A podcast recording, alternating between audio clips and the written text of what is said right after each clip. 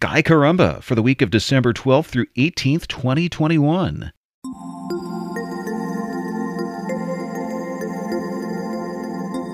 Venus, still shining brightly in the sunset glow, isn't exactly stationary this week, but it's clearly not marching eastward towards Saturn and Jupiter anymore. Mercury remains too deep in the sun's glare for northern hemisphere sky watchers to see it, but some observers close to the equator may be able to spot it in the evening. Comet Leonard, transitioning from morning to evening object this week, passes below Venus on Friday. It's one third of an astronomical unit from us on that day. An astronomical unit is the average distance between the Earth and the Sun. As I'm recording this in advance, I can't tell you how bright the comet will be, but I do hope it is a naked eye object. Also, as the week begins, morning observers have their last good chance to see Comet Leonard. If you don't see it Sunday morning, you probably will have to see it in the evening because it'll be in the glare of the approaching sunrise on Monday. In the morning sky, Mars continues to drop below the Libra diamond and into the claws of Scorpius. It's nicely placed between Akhrab and Dschubba on Saturday. The nearly full moon is at apogee, its farthest from Earth on Saturday. And we're perhaps somewhat fortunate to have a full moon late in the week. The Geminid meteor shower peaks on Monday and Tuesday. We'll have a few hours in the morning after moonset and before sunrise to try to catch the best of that. The Geminid meteor showers are one of the most reliable annual showers. They are slow but colorful.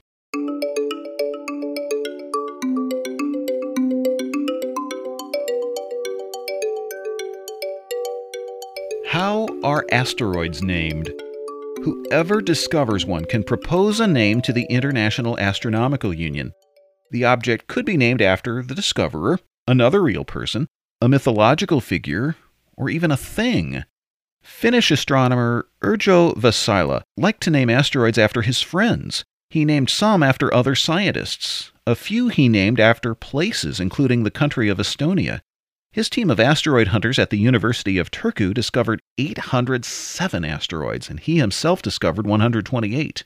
Two of the asteroids that Väisälä discovered were named 1421 Esperanto and 1462 Zamenhof. The numbers tell you that, respectively, they were asteroids number 1421 and 1462 to be discovered. Esperanto is a constructed language developed by Ludwig Zamenhof. Väisälä spoke Esperanto and was one of its ardent advocates.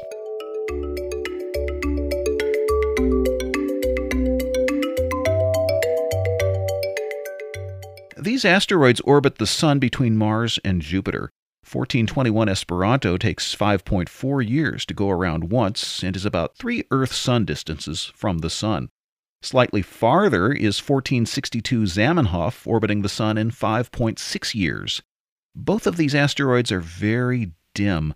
Reflecting light to us at only 17th magnitude, you will need a very large telescope and very dark skies to see them.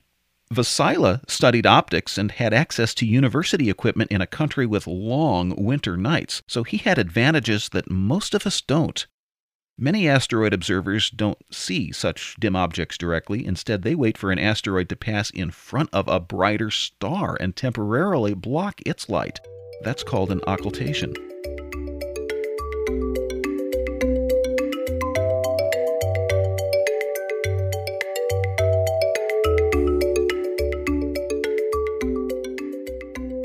There are two asteroids named after Väisälä himself. They are 1573 Väisälä and 2804 Yrjö.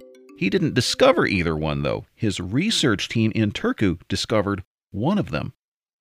Now, if you ever discover an asteroid, you could also name it after yourself, someone else, a place, or a thing.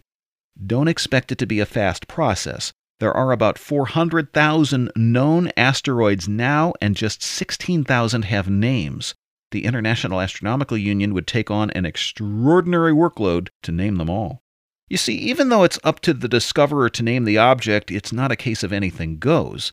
The name can't be offensive, and it can't be too similar or identical to that of another asteroid or moon.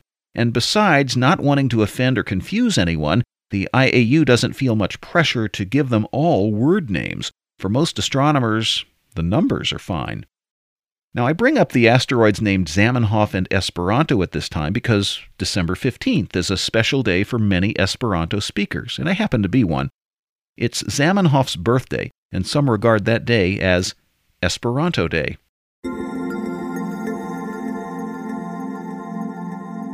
Sky Caramba.